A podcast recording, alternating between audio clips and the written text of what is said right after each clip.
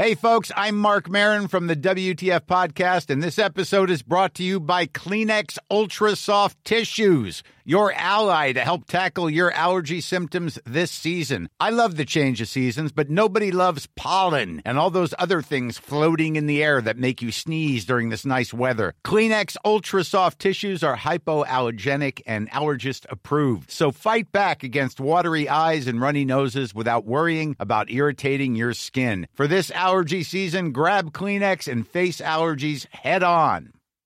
Millions of people have lost weight with personalized plans from Noom, like Evan, who can't stand salads and still lost 50 pounds. Salads, generally, for most people, are the easy button, right? For me, that wasn't an option. I never really was a salad guy. That's just not who I am. But Noom worked for me. Get your personalized plan today at Noom.com. Real Noom user compensated to provide their story. In four weeks, the typical Noom user can expect to lose one to two pounds per week. Individual results may vary. There's never been a faster or easier way to start your weight loss journey than with PlushCare.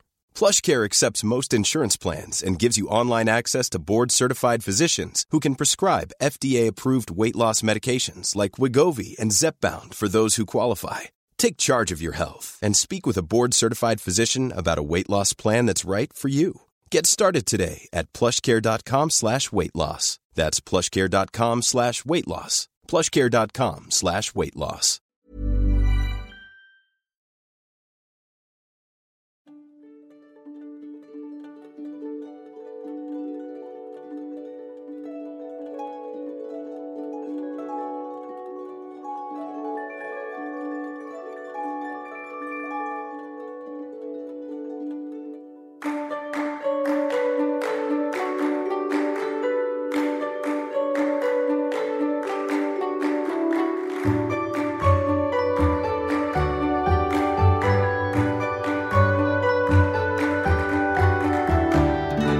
سلام. این اپیزود 75 پادکست بی پلاسه و در بهمن 1400 منتشر میشه.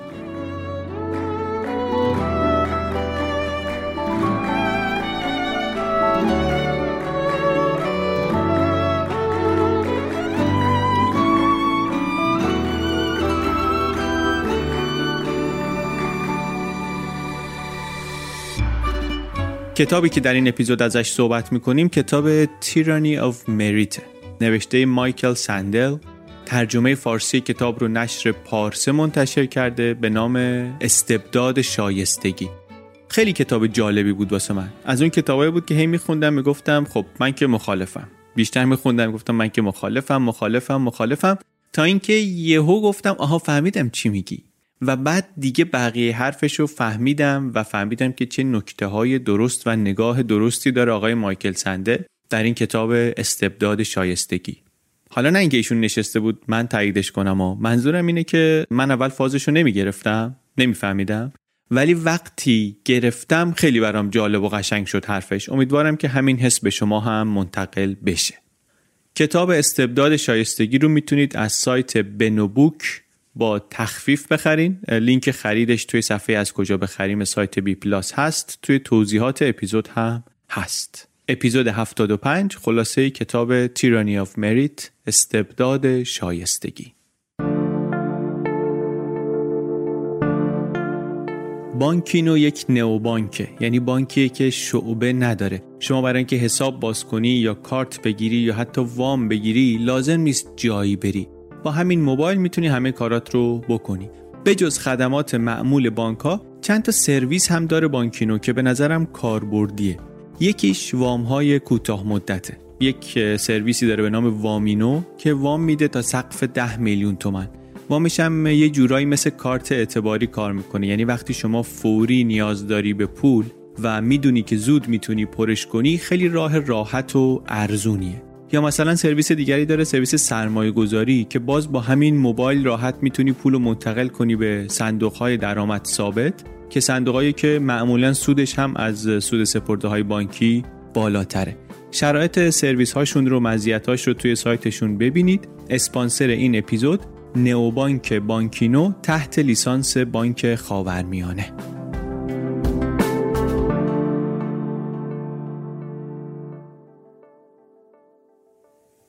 یک کلمه هایی هر از گاهی میاد توی فضای سیاسی اجتماعی مطرح میشه و جا میفته و خیلی هم ازش استفاده میشه. من یادم یک کلمه ای که بود دمان خاتمی تو ایران زیاد استفاده می‌شد شایسته سالاری بود. حالا شاید همون موقع سالاری بود که مثلا ما روزنامه میخوندیم ما حواسمون به این چیزا بود. ولی شایسته سالاری رو خیلی می‌گفتن. شایسته سالاری حرف جذابی هم هست واقعا.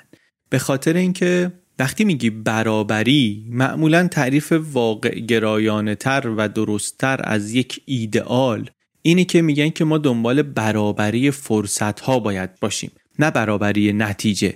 یعنی اون چیزی که مشخص می‌کنه که من چقدر حقوق بگیرم شما چقدر حقوق بگیری نباید جنسیت ما باشه باید عمل کرده ما باشه. اینکه من و شما چقدر فرصت داریم که بیایم این شغل رو بگیریم این رو نباید نژاد ما یا جنسیت ما تعیین کنه. فرصت باید برای همه برابر باشه. خروجی ولی می‌تونه برابر باشه می‌تونه برابر نباشه. بستگی داره به خیلی چیزهای مختلفی. این ایدئالیه که ازش خیلی صحبت میشه و منم همین رو پذیرفته بودم و فکر می‌کردم که چیز خیلی درستیه. نویسنده این کتاب میگه که این حرف خوبیه ولی این یه قدم اولیه است. ایدئال ما نمی‌تونه این باشه. اصلا میگه شایسته سالاری نمی‌تونه ایدئال ما باشه.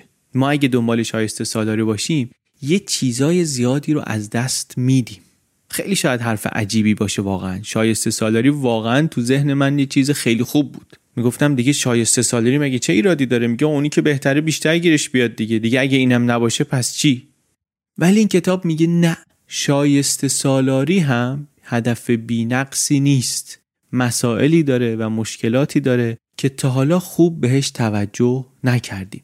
این کتاب به یک معنی می‌خواد زیرا به شایسته سالاری رو بزنه. شایسته سالاری نه به عنوان یک نقطه شروع به عنوان ایدئال به عنوان هدف نهایی. نیمه دوم دهه 2010 میگه که سالهای خیلی عجیب و مهمی بود. یه چیزایی شروع کردن دوباره اوج گرفتن. در آمریکا در اروپا یه گرایش های فکری دوباره رونق گرفتن که فکر می‌کردیم کارشون تموم شده. ملیگرایی و گرایش های افراطی دست راستی و یک نمکهایی از نجات پرستی و اینا مستقیم و غیر مستقیم دوباره برگشت به صحنه. نشانه های و نتیجه های اینو در فرانسه دیدیم در انگلیس دیدیم در آلمان دیدیم در آمریکا دیدیم یه عده‌ای که به ترامپ رای دادن با این دید و با این فکر رای دادن. و این اتفاقا خیلی از نویسنده ها و متفکرین رو به فکر برد که چی شد همچی شد. بخش قابل توجهی از جامعه چی شد که به ایده ها و فکرهایی که اینها ارائه می کردن و می‌کنن رأی داد؟ این نویسنده های مختلف از زاویه های متفاوت دیدن. ما هم تو کتاب های مختلف یک ناخونکی بهش زدیم. واقعا هم خصوصیت جامعه ای که از نظر فکری پویاست اینی که متفکرینش و محققینش و اینا وقتی یک اتفاق اینطوری توش میفته در واکنش به این شروع می‌کنن فکر کردن و مقاله می نویسن و کتاب می نویسن و گفتگو را میفته دربارش دیگه. نویسنده این کتاب هم آقای مایکل سندل آدم بسیار معروفی استاد فلسفه سیاسی در هاروارد. ایشون هم پرداخت به این سوال ولی محدود نکرد ماجرا رو فقط به ترامپ. گفت مسئله بنیادی تر و ریشه تر از اینه. فقط سراغ اون بخش سیاسی جنجالی قصه نرفت. اتفاقا اصلا مسئله از یه جای دیگری شروع کرد. یک داستانی سال 2019 شد توی بعضی از رسانه های آمریکا خیلی صداش بلند شد. ماجرا مثل خیلی چیزهای دیگه ای که خیلی سر صدا می‌کنه در آمریکا رسوایی بود. رسوایی که پای سلبریتیا و بازیگرا و اینا در میون بود و پذیرش های دانشگاه. سلبریتیایی می‌خواستن بچه هاشون بفرستن دانشگاه خوب آمده بودن کلی پول خرج کرده بودن رشوه داده بودن و سندسازی و نمره سازی و اینها. خبر خیلی توجه برانگیز شد و همه هم محکومش کردن از چپ و راست. سندل میگه که عصبانیت فقط به خاطر این نبود که چرا پول دارا دارن به ضرب و زور پول بچه هاشون رو میفرستن کالج های درجه یک. مسئله این بود که این بچه ها دارن تو کالج جای یک کسایی رو می‌گیرن که اونا استحقاق و شایستگی بیشتری دارن. و از این جدیتر مسئلهشون این بود که پول چرا باید بتونه انقدر مستقیم انقدر مستقیم نقش بازی کنه نقش به این مهمی بازی کنه در تحصیلات و بچه های خانواده مرفه بتونن امکاناتی دسترسی داشته باشن برای درس خوندن که مثلا دیگران ندارن. اما مایکل سندل میگه مگه این ماجرا جدیده؟ میگه مگه قبلا پول نقش مهمی نداشته در ادامه تحصیل؟ درباره این قصه ها گلدول هم خیلی زیاد و مفصل کار کرده و صحبت کرده و نوشته اونا هم حالا توی وبلاگ بهش می‌پردازیم. ولی سندل هم میگه که در آمریکا خیلی از دانشگاه ها اصلا یک بخشی از پذیرششون رو از بچه های فارغ و تحصیل های همون دانشگاه می‌گیرن. یه رسمی بوده از قدیم هم بوده اصلا باعث یک نوعی وراست در تحصیل هم شده. اینکه پدر شما فارغ التحصیل هاروارد باشه مادر شما فارغ التحصیل هاروارد باشه شانس ورودی شما رو خیلی زیاد می‌کنه. یا یه چیز دیگه ای که شانس شما رو زیاد می‌کنه اینه که پدر مادر شما پول زیادی کمک کرده باشن به دانشگاه. اینا عادلانه نیست. ولی مسئول دانشگاه میگه حالا من دو نفر سه نفرم خارج از سیستم بیارم اشکالی نداره. با پولی که خانواده های اینا میدن ما یه کتابخونه جدید درست کردیم واسه دانشگاه. همه دارن از این استفاده می‌کنن. این رسوایی و این بحثا چون که تو دوره ترامپ اتفاق افتاد یه مقداری زاویه ترامپ و اینا هم پیدا کرد. می‌گفتن جرد کوشنر هم نمرهاش خوب نبوده رفته هاروارد دختر ترامپ هم مثلا رفته دانشگاه پنسیلوانیا. همون موقع ترامپ یه میلیون و 500 هزار دلار به دانشگاه کمک مالی کرده. ولی ماجرا محدود به این نبود دیگه. ماجرا ماجرای سیاسی مربوط به ترامپ نبود واقعا. یکی از کسایی که خودش درگیر بود توی این قصه میگفتش که برای اینکه به شما توی دانشگاه در ورودی هست که آدمای معمولی میرن. یه در بغلی هست که پولدارا کمک می‌کنن به دانشگاه. دونیت می‌کنن و از اون در میرن تو. حالا ما اومدیم یه در پشتی هم وا کردیم که اینم با پوله ولی حالا با پول کمتریه. این پولی که سلبریتی ها اینا داده بودن دیگه به اندازه دونیشن آدم پولدارا نبود. ولی حالا یه پولی داده بودن می‌رفتن تو. نویسنده ولی میگه ماجرا از این عمیق تره میگه این یک سطح ماجرا هست سطح خبری و رسوایی و ایناشه. ولی عمق ماجرا اون جاییه که ارزش نگاه کردن داره و ارزش فکر کردن داره. میگه وقتی ما به دانشگاه های برتر نگاه کنیم می‌بینیم که ورودی ها اکثریت قاطعشون از خانواده های مرفهن اصلا نمره ای که برای ورود به دانشگاه در نظر می‌گیرن نمره SAT رابطه مستقیم داره با میزان ثروت خانواده. چطوری رابطه داره؟ خانواده ای که وضعش بهتره کلی کلاس آمادگی و کتاب و دوره و معلم خصوصی و اینها می‌گیره نمره اسیتی بچهش هم می‌تونه بالاتر بشه. یا اینکه دانشگاه خب پارامترهای دیگه هم دارن توی آمریکا دیگه فعالیت های ورزشی و فوق برنامه و اینا. اینا هم باز رابطه مستقیم داره با میزان رفاه خانواده دیگه. یعنی اینکه اون ایده این که بیایم همه چی رو یکسان کنیم بسنجیم استعداد و اندازه بگیریم در عمل جواب نداده. پول راه خودش رو به این معادله پیدا کرده. هرچی هم بورسیه گذاشتن و برنامه کمکی گذاشتن برای دانشجویی که مثلا وسع مالیش کمتره ولی باز این روند عوض نشده. یه طوری شده که اون سازمان سنجششون اومده خودش فهمیده که این نمره آزمون واقعا مستقیم ربط پیدا کرده به پول. یه دوره های آنلاین مجانی گذاشته که همه بتونن استفاده کنن یه خورده ای فرصت برابرتر بشه. ولی سندل میگه که بیا باز یه پله از این بریم عمیقتر بریم پایینتر. چرا مهمه که بریم دانشگاه؟ چرا انقدر مهمه که والدین بدون اینکه بچه‌هاشون بفهمن میرن رشوه میدن؟ رزومه ورزشی درست می‌کنن. برای ورزشی که بچه حالا مثلا لقد به توپ نزده توش. رزومهشو براش درست می‌کنن که اینو بفرستن دانشگاه. چرا؟ سندل میگه که ما در این دهه های گذشته اقتصاد رو دیدیم که جهانی شده با محوریت بازار آزاد و finance رو هم دیدیم که خیلی بزرگ شده. بازارهای مالی خیلی گنده شدن. این در کنار همه خوبیایی که داشته نابرابری رو هم خیلی تشدید کرده. یعنی عمده سودی که از این رشد اقتصادی به وجود آمده این رفته به جیب عده کمی. و نویسنده میگه یک بخش عمده ای از جامعه متضرر شدن. میگه استدلالی که پشت روند جهانی شدن اقتصاد بوده اینه که با این روند رشد اقتصادی بیشتر میشه. درسته که نابرابری هست ولی وقتی کل کیک داره بزرگ میشه اونی هم که سهمش کوچیکه هم داره غذاش بیشتر میشه. اما میگه در واقع این اتفاق نیفتاد. میگه شما نرخ برابری پول اگه در نظر بگیری می‌بینید دستمزد کارگر چند ده هست در آمریکا عوض نشده. دستمزد کارگر عوض نشده. یعنی نابرابری خیلی تشدید شده. راه حل این مسئله رو چی دیدن؟ راه حل همه در برابر این تحول چیه؟ تحصیلات. تحصیلات به عنوان یه چیزی که می‌تونه طبقه اجتماعی شما رو عوض کنه. میگه از چپ و راست همه متفق القولن. که راه تحصیلات رو باید باز کنیم که آدما بتونن رشد کنن.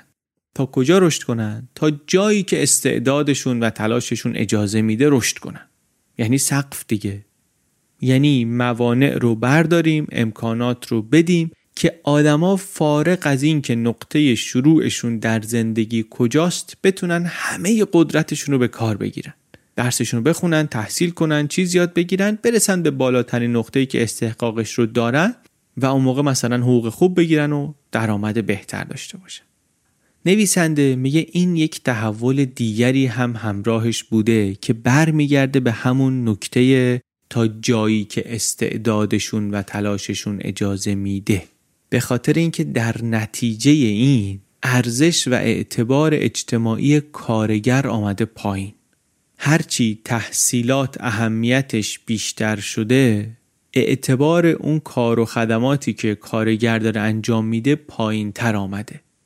مایکل سندل میگه که یکی از دلایل مهمی که باعث این نارضایتی اجتماعی شده همینه.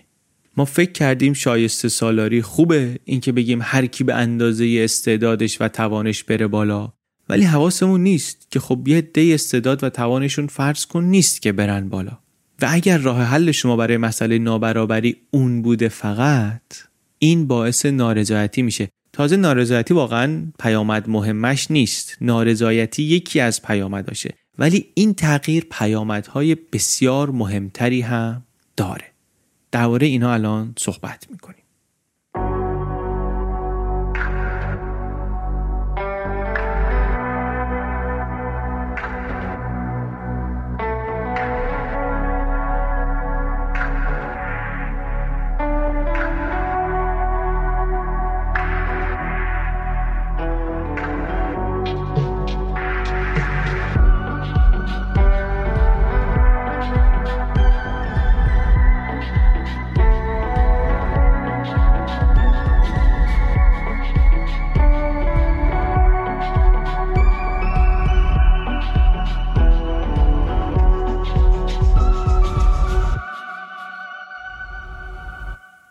کنار این تحولاتی که گفتیم تو این چند دهه یه اتفاق دیگه هم افتاده.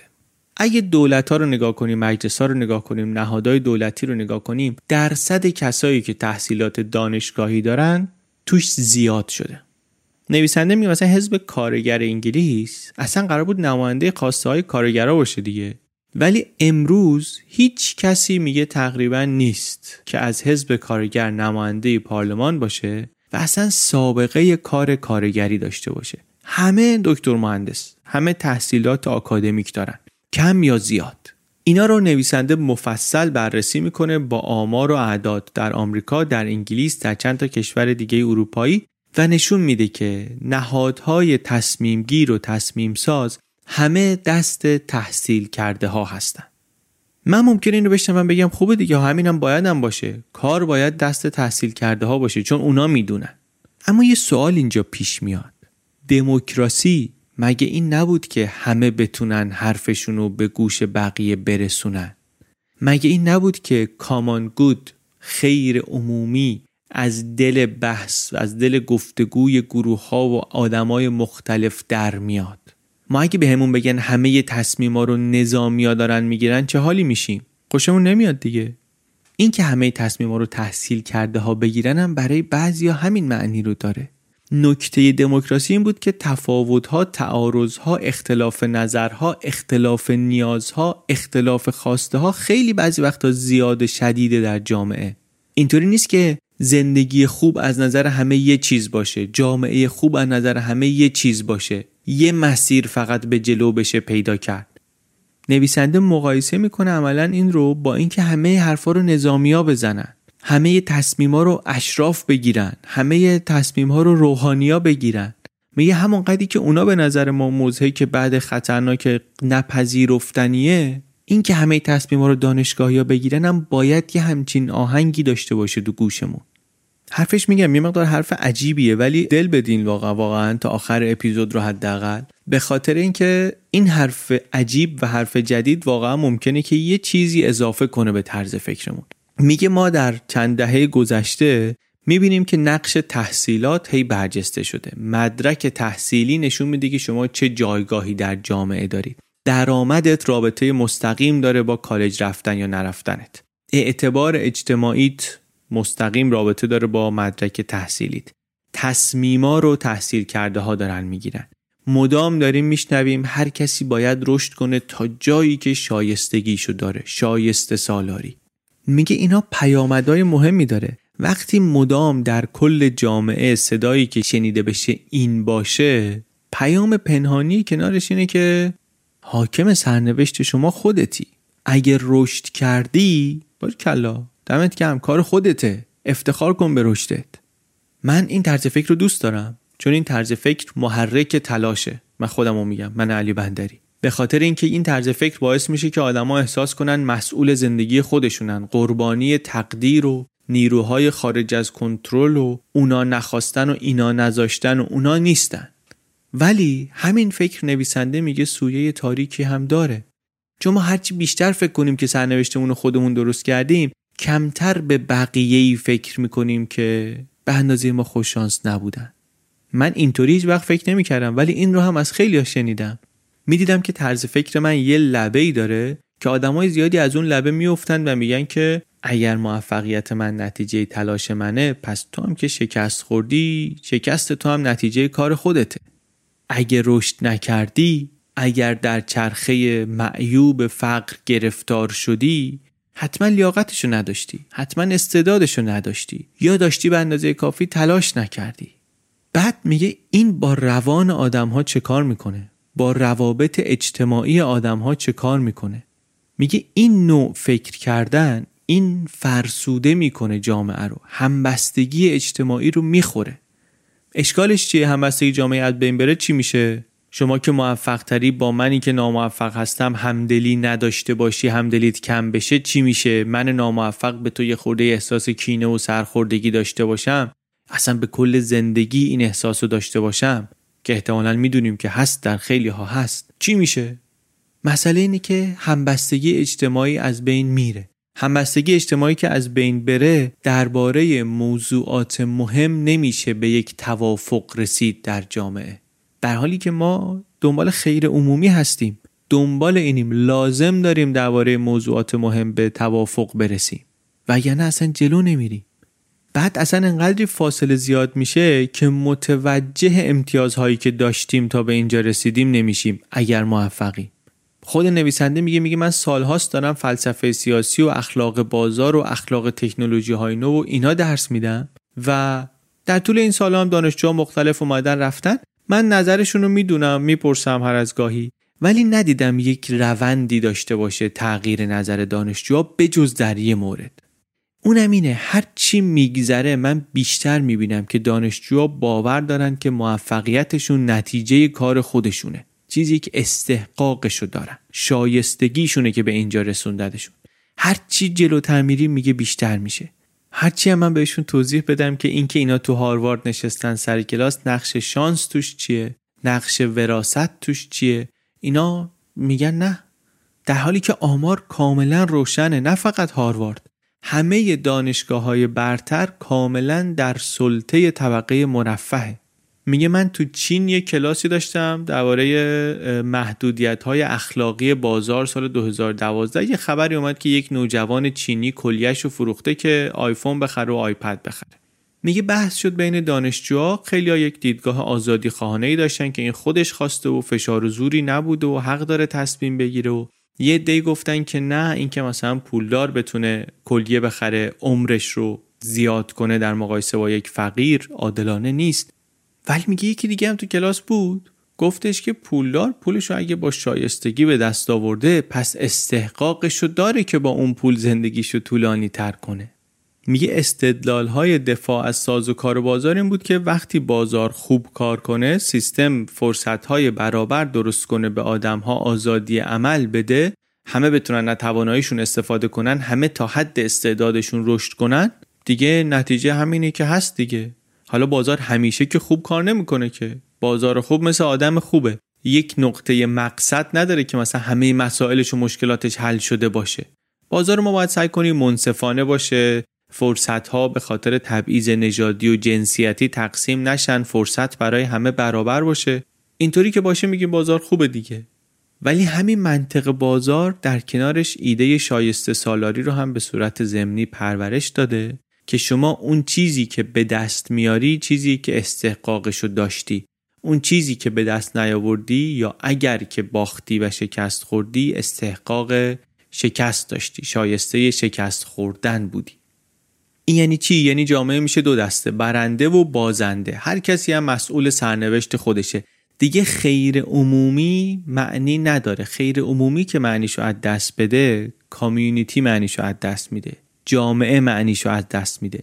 نویسنده میگه که نارضایتی بزرگ اجتماعی که ما امروز می‌بینیم و یکی از عوارضش اینه که ممکنه رو روند دموکراسی هم اصلا اثر بذاره نتیجه همین اتفاق پس مشکلی که نویسنده با شایسته سالاری داره یه مقدارش به خاطر نتیجهشه و اینکه همبستگی اجتماعی رو از بین می‌بره. ولی همه مسئلهش این نیست. مسئله رو یه مقدار توش عمیقترم میشه و اینجا هم باز دوباره حرفای جالبی می‌زنه. اسپانسر این اپیزود فیدیبوه فیدیبو یک سرویس اشتراکی داره الان به نام فیدی پلاس که مثل کتابخونه الکترونیکیه شما ماهانه مبلغ ثابتی میدی حق عضویت بعد هر چقدر که خواستی می‌تونی از کتاب هایی که در فیدی پلاس هست بخونی یا بشنوی. کتاب توش زیاده. همینطور هم کتاب بهش اضافه می‌کنن هم کتاب های الکترونیکی و صوتی رو و هم ناشرهایی رو که توی فیدی پلاس ازشون کتاب دارن.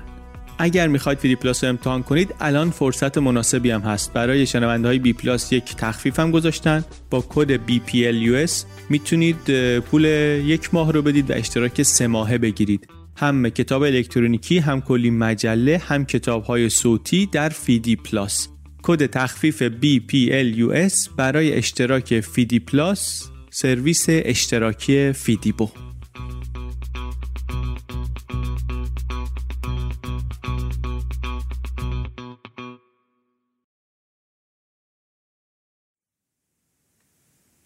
میگه که مشکل شایسته سالاری این نیست که ایدئالش هنوز محقق نشده. شایسته سالاری خوب هنوز شایسته سالاری خوب اجرا نشده. میگه اصلا ایده شایسته سالاری چه نسبتی داره با عدالت؟ ما اگه جامعه آرمانی داشته باشیم که شغل آدما میزان درآمدشون دیگه کاملا منطبق باشه با استعدادشون و تلاششون دیگه ایدئال شایسته سالاری باشه. آیا این عادلانه است؟ یعنی چی؟ یعنی شما فکر کن اصلا همه تبعیضا رو از بین بردی.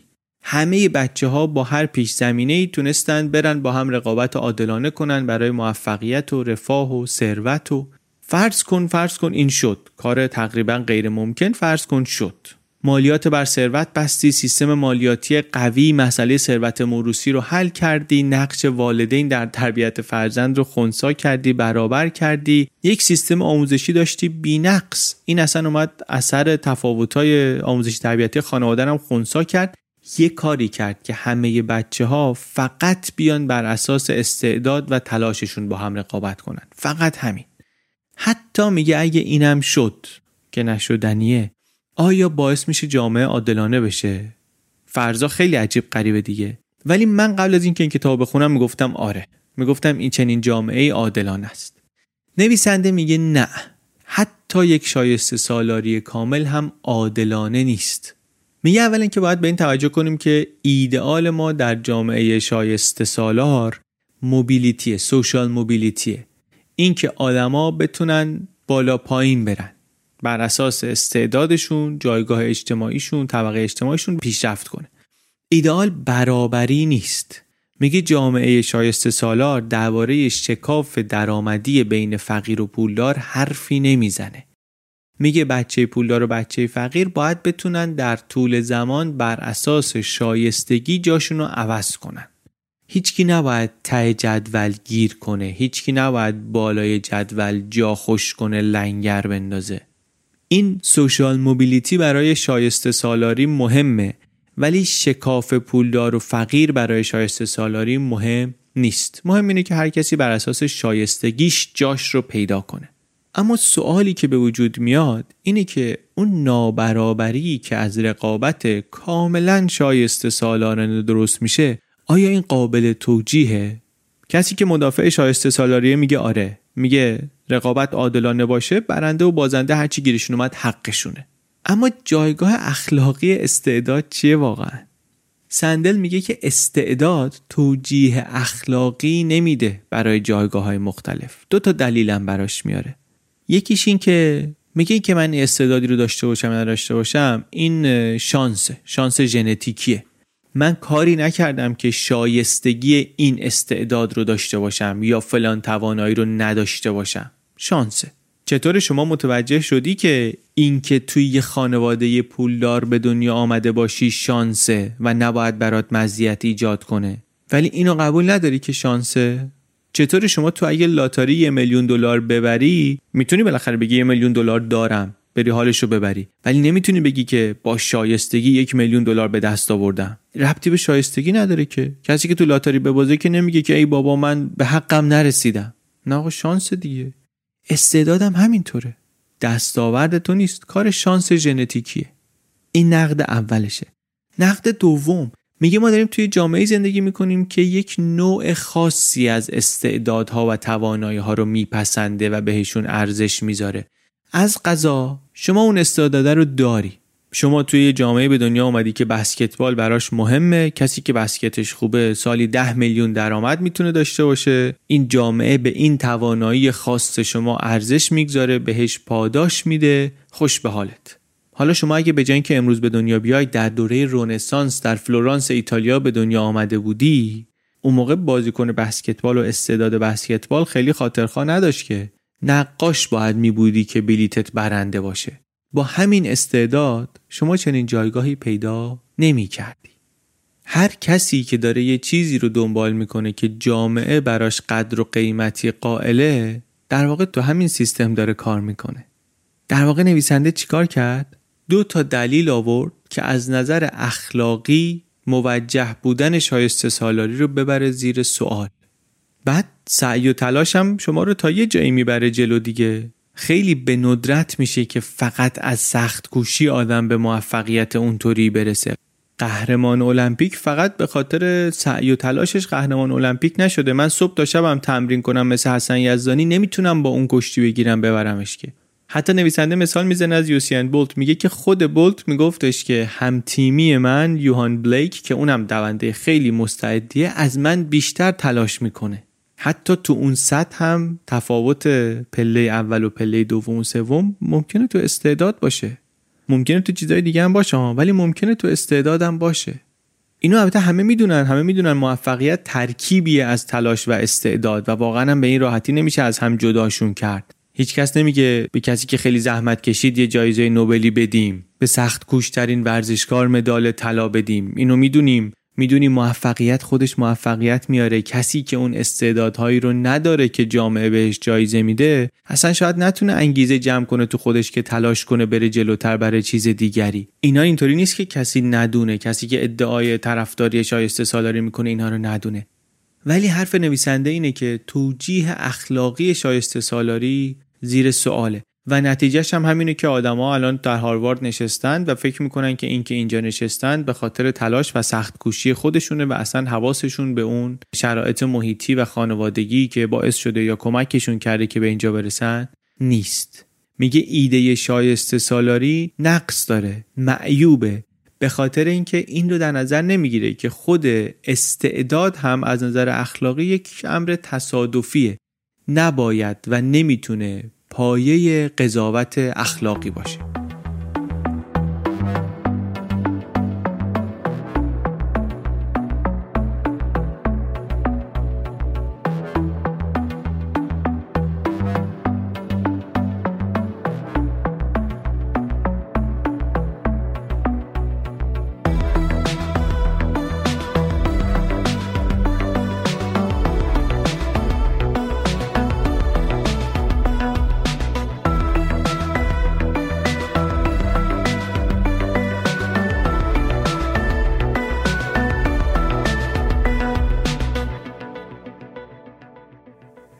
چیکار کنیم؟ اگر شایسته سالاری مشکل داره اینطوری که نویسنده میگه برگردیم بگیم که خب شایستگی رو می‌ذاریم کنار هر کی مثلا قشنگتره یا هر کی فامیل داره بیاد بهش جا بدیم. نویسنده میگه که ما باید بیایم به دو تا چیز نگاه کنیم. یکی تحصیل یکی کار. تو این دوتا این شایسته سالاری نقش خیلی مهمی داره. موفقیت اونطوری که اینجاها تعریف کردیم خیلی مهمه. نگاه بهش خیلی مهم میگه دانشگاه رو بیایم نگاه کنیم میگه دانشگاه الان شده یک نظامی برای رتبه بندی آدما. خیلی تلاش شده که جلوی تبعیض گرفته بشه ها. تا دهه های اول قرن بیستم میگه دانشگاه های ییل و هاروارد و پرینستون عمدتا پذیرششون روی این بود که شما کجا درس خوندی و از چه طبقه خانوادگی و مذهبی میای. در نتیجه تقریبا هر کی توی این سه دانشگاه پذیرفته می‌شد مرد سفید پوست پروتستانی بود که در مدارس شبانه روزی درس خونده بود. تقریبا. کم کم ولی این ایده مطرح شد که نه دانشگاه هدفش اینه که مستعدترین دانشجوها رو بگیره. فارغ از اینکه پیش زمینش چیه و خانوادهش چیه و جنسیتش چیه و اینا باید بشن رهبران جامعه و کم کم از دهه چهل رفتن سراغ یک سری آزمون های استاندارد. انگیزه هم صادقانه این بوده که جامعه بتونه بیشترین بهره رو ببره از همه استعدادهایی که داره تبعیضا رو بزنه کنار. ولی به تدریج همون نظام همون مثل کنکوری که ما داشتیم باعث شد که خودش بشه یک ماشین بزرگی برای رتبه بندی آدما و و بعدش هم که گفتیم شد اصلا مرتبط مستقیم با ثروت خانواده. البته این ارتباط با ثروت خانواده مقدار پیچیدگی داره اینا رو باید توی کتاب بخونید اینجا دیگه جزئیات شما نمیگیم. مونتا مسئله اینه که اون سیستمی که با قصد خوب گذاشته شد هم بعدا در نهایت خیلی خوب جواب نداد. بعد دانشگاه گفتن که خب ما بریم یه سری فعالیت های دیگر رو هم در نظر بگیریم. ورزشی فوق برنامه فلان این راهو باز می‌کنه که آدما از طبقه اقتصادی دیگه هم شانس رقابت پیدا کنن دیگه. ولی این هم نشد چون که رشته هایی که دارن توش نگاه می‌کنن الان دیگه اسکواش و گلف و قایقرانی و اینا اصلا در دسترس آدمای فقیر نیست. خلاصش این که با اینکه قصد و نیت ها خوب بوده هدف ها خوب بوده نتیجه خوب نبوده. اون سوشال موبیلیتی که می‌خواستن به دست نیامد. در ترکیب دانشجوها تنوع طبقاتی کمه. اکثریت قاطع از طبقات مرفهن پس با فکر و برنامه سعی کردیم به جایی نتونستیم برسیم. نویسنده میگه که مسئله رو اینطوری بهش نگاه کنیم. ریشه این مشکل چیه؟ ریشهش اینه که گفتیم شانسه. شانس توش نقش داره بازی می‌کنه. خب حالا ما اگه توی انتخاب هم بیایم این شانس رو مستقیم دخیل کنیم دوباره چی میشه؟ یعنی بیایم بگیم که مثلا برای اینکه شما بری هاروارد یه نمره ای رو باید داشته باشی. بعد خب خیلی این نمره رو دارن. بعد بگیم از بین کسایی که اینطوری نمره دارن ما قرعه کشی می‌کنیم. قرعه کشی می‌کنیم. و اونایی رو که تو این قرعه کشی اسمشون در میاد اجازه میدیم ثبت نام کنن تو دانشگاه.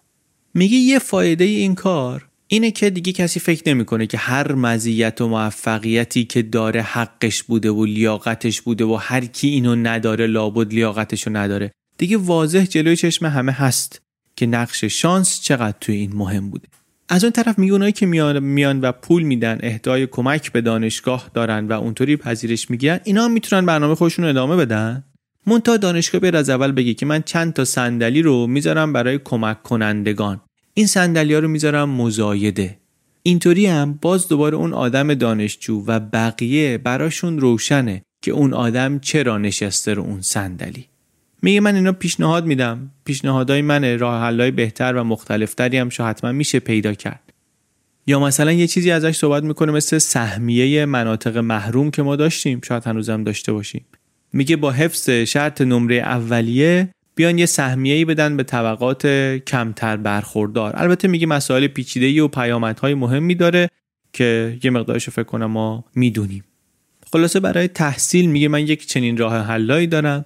برای کار هم میگه که در دوره‌ای که اقتصاد جهانی شده اونایی که مدرک تحصیلی داشتن خیلی خوش به حالشون شده بهرش رو بردن. جابجا شدن فرصتهای کاری بهتر حقوقای بهتر زندگی بهتر. ولی کارگران نه بلکه برعکس اتفاقا باز شدن مرزها باعث شده که کارهای کارگری مثلا از آمریکا بیاد بیرون. راندمان و بهرهوری رفته بالا سهم کارگر از نتیجه کمتر شده سهم بخش مالی بیشتر شده هر چقدر که سود زیاد شده و در نتیجه میگه کارگرها ناراضیان به جز اینکه ناراضیان ناراضی اقتصادی و اجتماعی هستند کرامت و عزت کار کردن هم انگار ازشون گرفته شده. وقتی که استعداد و توان فکری مثلا محور همه پیشرفتا باشه وقتی که همه چی با پذیرش کالج و نمره اسیتی و اینا تعیین بشه اونی که جا بمونه اینطوری بهش نگاه میشه که خب شما عقبی دیگه به درد نمی‌خوری. کاری که داری می‌کنی ارزش نداره. و این کار رو به اینجا رسونده که دیگه پول و میزان درآمد نشون میده که شما مشارکتت و تاثیرگذاریت در اجتماع چقدر بوده چقدره. سندل حرفی که اینجا می‌زنه میگه که کار فقط منبع درآمد نیست فقط برای امرار معاش نیست. کار یک منبعی برای تایید اجتماعی و مشارکت در اجتماع گرفتن اعتبار اجتماعی هم هست. اونایی که از این مهمونی بزرگ جهانی شدن اقتصاد جاموندن مسئلهشون فقط تقلای اقتصادی نیست. احساس بد این که ما ارزش و اعتبار اجتماعی هم نداریم اینم اذیتشون می‌کنه. این یک نمود ترسناکی داره در یه پدیدهی به نام مرگ از ناامیدی Death of Despair. اومدن دو تا اقتصاددان دانشگاه پرینستون بررسی کردن دیدن که امید به زندگی در طول قرن بیستم رفته بالا رفته بالا رفته بالا دیگه. ولی تو همین دهه دوم قرن 21 ظرف چند سال در آمریکا امید به زندگی کم شده. چرا چی شد؟ امید به زندگی چطوری رفته بود بالا؟ با پیشرفت پزشکی. حالا پزشکی که دهنده عقب نرفته که امید به زندگی کم بشه. نرخ مرگ و میر چرا اینطوری رفته بالا؟ دیدن که مرگ و میرهایی ناشی از خودکشی سوء مصرف مواد بیماری های مرتبط با اعتیاد به الکل اینا رفته بالا. اسم اینا رو گذاشتن مرگ های از ناامیدی. و اینا کیا رو داشت بیشتر تحت تأثیر قرار می‌داد؟ مردها و زنهای سفید بین 45 تا 54 ساله. مرگ ناامیدی در این گروه برای اولین بار از مرگ ناشی از بیماری های قلبی بیشتر شده بود. این اقتصاددانا چیز عجیبی که کشف کردن این بود. که همه این مرگ های تقریبا همه این مرگ های ناشی از ناامیدی بین کسایی که لیسانس ندارن. کسی که چهار سال تحصیلات تکمیلی داره تقریبا اصلا در خطر این مرگ از ناامیدی نبوده توی این مطالعه. بعد عجیبتر اینه که تو مطالعه به این رسیدن که این به خاطر فقرشون نیست. نتیجه که گرفتن اینه که این منعکس می‌کنه یک روند آهسته ای رو که این گروه اجتماعی یعنی سفید پوست های کم تحصیلات اینا اعتبار اجتماعیشون کم شده. نه فقط توانایی کارشون بلکه توانایی روابط اجتماعیشون هم تحت تاثیر قرار گرفته. چون یک مدرک لیسانس چهار ساله شده یک کی مارکر یه شاخص اصلی در جایگاه اجتماعیشون.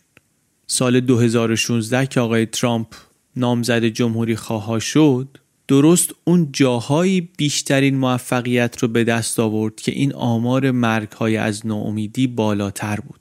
بخش به بخش نه ایالت به ایالت. بخش به بخش شما در این محققا نتایج انتخابات درون حزبی جمهوری خواه رو بررسی کردن. حتی میزان درآمد رو هم تو مقایسهشون لحاظ کردن. دیدن نرخ مرگ و میر میان سالها مدرک لیسانس نداشتن آدم ها اینا رابطه قوی داره با حمایت از ترامپ. نه به خاطر اینکه اونی که بی سواده به ترامپ رأی میده ها. اصلا حرف این نیست.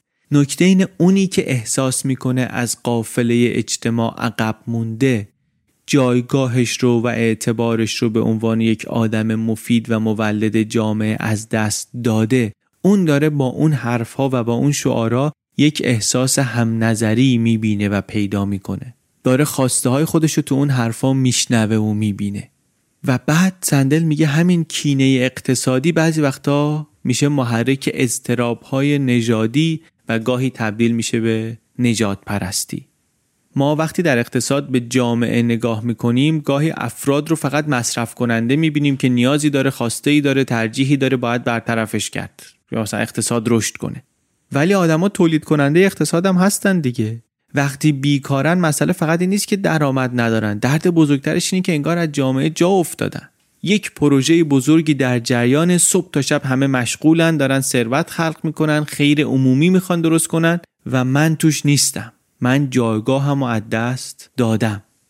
سندل میگه عدالت فقط distributive justice نیست فقط وجه توزیعی نداره.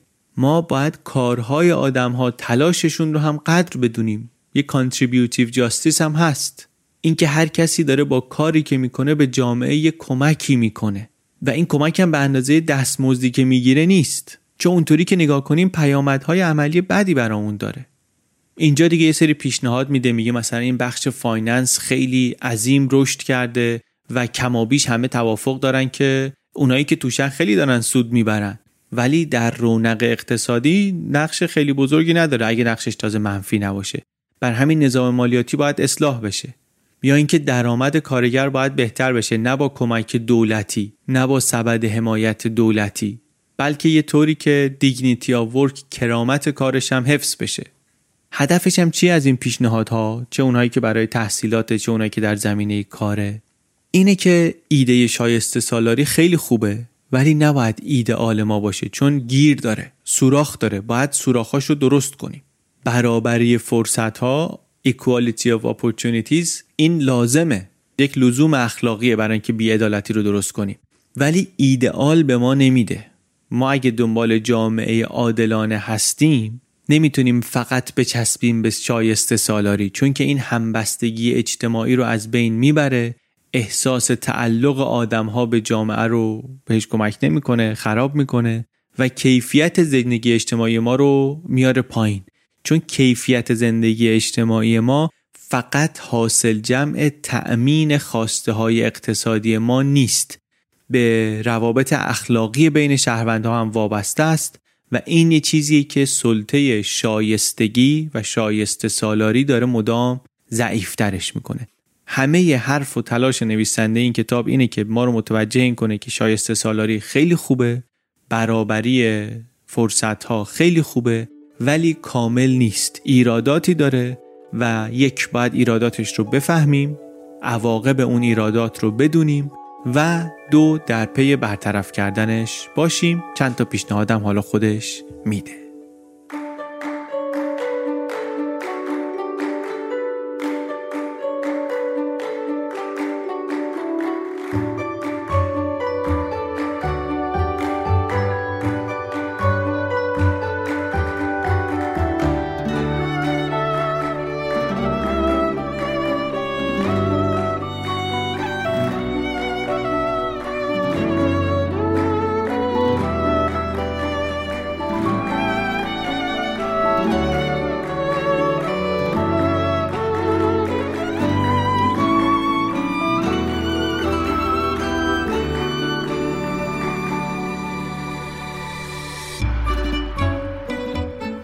چیزی که شنیدین اپیزود 75 پادکست بی پلاس بود.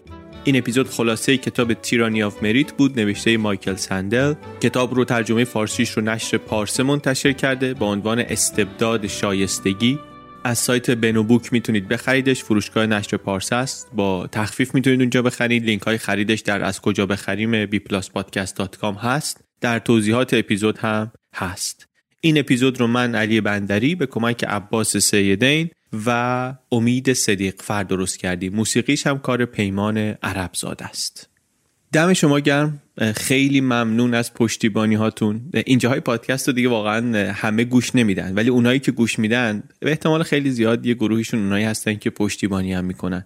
خیلی ممنونیم. پادکست بی پلاس رایگان نه دینی به گردن کسی هست نه انتظاری هست. ولی ما از کمک های شما و از پشتیبانی های شما خیلی ممنونیم. خیلی برامون مهمه خیلی برامون معنی داره و بسیار هم روحیه میده بهمون. یک نشانه دیگه است برای ما که این کاری که ما داریم می‌کنیم برای شما مهمه و براتون مهمه که این مسیر رو داریم میایم الان سال چهارمش داره تمام میشه و به کمک و پشتیبانی شما سال دیگه هم این برنامه رو امیدواریم که بهتر و با کیفیت تر بتونیم ادامه بدیم. دمتون گرم که با ما هستید. حالا هر جوری که هستید و هر جور که همراهی می‌کنید و کمک و پشتیبانی می‌کنید دمتون گرم. خیلی ممنونیم از شما ممنونیم از اسپانسرهای این اپیزود بانکینو و فیدیبو و ممنونیم از نشر پارسه که در این اپیزود در کنار ما بودن. همکاری اول بود با پارسه امیدواریم که همکاری خوب و ادامه داری هم باشه. ما یک چهارشنبه در میون خلاصه کتاب تعریف می‌کنیم. در بی پلاس از پادکست های چنل بی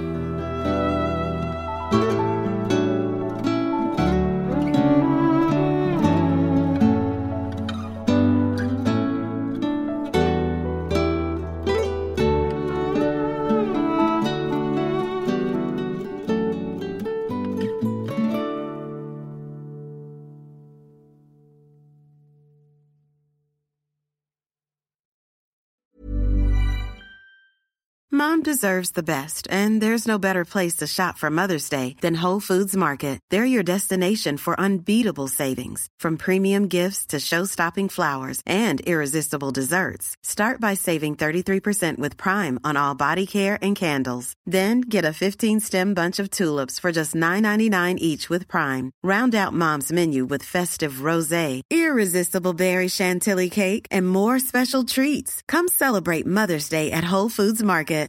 Planning for your next trip? Elevate your travel style with Quince. Quince has all the jet setting essentials you'll want for your next getaway, like European linen, premium luggage options, buttery soft Italian leather bags, and so much more. And it's all priced at 50 to 80% less than similar brands. Plus, Quince only works with factories that use safe and ethical manufacturing practices. Pack your bags with high-quality essentials you'll be wearing for vacations to come with Quince. Go to quince.com slash trip for free shipping and 365-day returns.